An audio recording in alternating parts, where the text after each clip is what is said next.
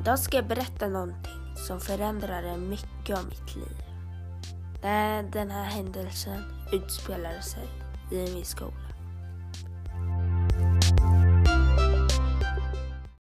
När jag gick i fyran i Tunaskolan på, i Botkyrka kommun hände någonting som förändrade en stor del av mitt liv.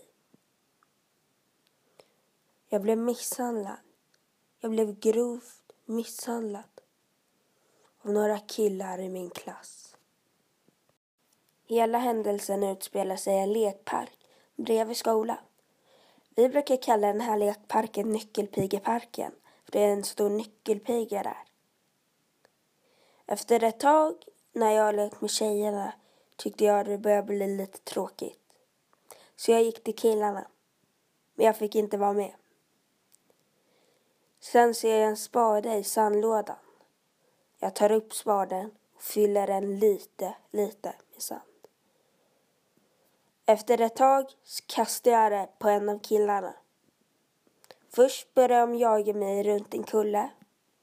Springer runt, runt och runt. Och sen glömde de bort det. De fortsatte göra det de gjorde och jag gick till tjejerna igen. Men efter en minut blev jag uttråkad igen. Jag gick tillbaka till killarna och jag kastade lite mer sand igen. Men den här gången kanske jag inte skulle ha gjort det. Fyra av killarna sprang efter mig. De slog ner mig på gruset. De misshandlade mig som aldrig förr. De tryckte ner mig i gruset, stoppade in grus i min mun, sparkade och slog mig och tjejer och killar stod runt i en ring och kollade. Men till slut gick en tjej till en lärare och sa till. Det var bara tur, för jag vet hur det skulle ha gått om de hade fortsatt. Jag vet exakt vilka personerna är och hur de beter sig. När den här läraren kommer så hjälper hon mig bort till eh, lärarna i Vistet. Just den här läraren har jag ju nått emot. Just då när det här utspelar sig kollar hon inte åt vårat håll. Det var första gången jag faktiskt behövde henne. När vi kom fram till lärarna i Vistet då blev de arga på Gabriel. Och ja, jag kommer säga hans namn. För jag tycker att det här var så grovt. Så att det gör inget. Gabriel är just den personen som har varit elak mot mig från förskoleklass. Och nu visar han hur mycket han hatade mig. Det var han som misshandlade mig mest. Medan de andra killarna inte var lika aggressiva. När vi kom fram till Vistet, då blev lärarna väldigt arga. Just på Gabriel. Jag hade blod i ansiktet och stenar överallt och jag vet inte tusan hur jag såg ut. Kände inte igen mig själv. Det här gick vidare till polis och till rektor. Det blev en stor grej i många dagar.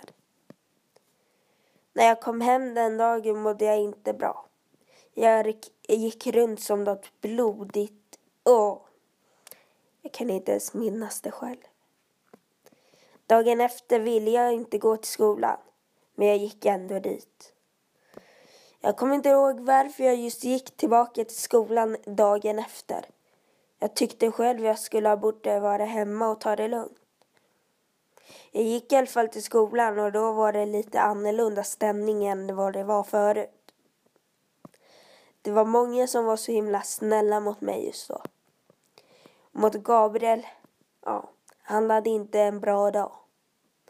Eftersom många hade liksom elakheten i luften när de pratade med honom.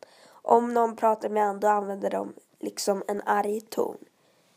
Egentligen fattar jag också det. Men jag fattar inte varför heller. Dagen efter fick jag en hotkommentar på Youtube.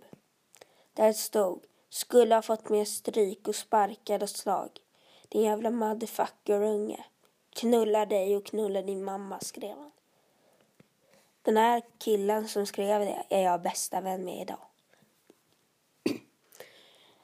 Jag kommer inte säga hans namn eftersom vi är bästa kompisar. Det var enkelt att lista ut vem det var eftersom kontot var döpt efter hans mamma.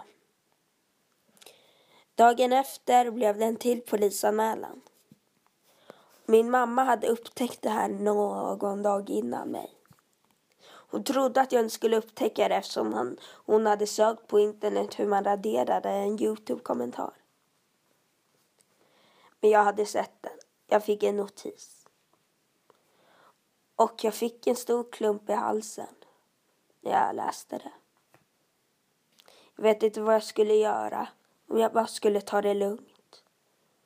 Dagen efter var det ännu dåligare stämning. I alla fall bland mig och den här killen som hade skickat kommentaren. Och det blev ju en till polisanmälan. Eftersom min mamma tyckte att det skulle behövas. Folk brydde sig om mig i en vecka. Sen när såren försvann, då blev det liksom vanligt igen. Jag menar inte att folk blev elaka. De var fortfarande snälla och så. Och jag var snäll tillbaka. Men när såren liksom försvann från mitt ansikte och så. Då började jag och de bli kompisar. De tre killarna som ett misshandlade mig. Men inte Gabriel. Vi två var absolut inte vänner. Och vi hade verkligen kommit överens om att han inte skulle vara nära mig. Fast det höll inte. Han håller fortfarande på med mig. Fast det gick några veckor tills han började igen. Fast det var inte lika jobbigt. Fast man kunde tro att det skulle hända något sånt igen. Men sen, när vi börjar femman, inser jag något. Och det är att Gabriel inte är kvar. Och jag blir nästan skitglad. När jag upptäcker att han har bytt klass. Och när de andra får reda på det, då blir de också glada. Och jag kan förstå det. Nu vill jag inte kasta så mycket skit på honom. Men han har inte varit den som liksom har varit populärast i klassen. Men när vi börjar femman får vi en annan kille till klassen. Och han är väldigt mycket värre. Jag trodde nästan jag skulle spy eftersom han också misshandlat mig. Han har inte misshandlat mig på samma sätt. För det här var utanför musiksalen när vi väntade på att komma in. Han hoppade på mig, han bet mig. Det är otroligt att någon som går i femman bits. Nu går vi i sexan och vi är absolut inte vänner. Men vi kan fortfarande prata. Det är inte så att vi är fiender hela tiden. Vi kan vara vänner i några sekunder. Ibland är vi fiender. Vi båda tål inte varandra. Alltid vid musiken eller vid bilden försöker han göra något. Skrämma en eller hoppa på en bakifrån eller något. Och det är otroligt jobbigt eftersom läraren säger till en oerhört ofta på bilden och musiken. Alla säger sluta, sluta till den här killen. Men när han började i femman trodde jag inte att det var sant. Det här kommer aldrig ta slut, tänkte jag. Vad hände nu? När den nya killen började i klassen och Gabriel bytte skola. Det blir en annan podcast.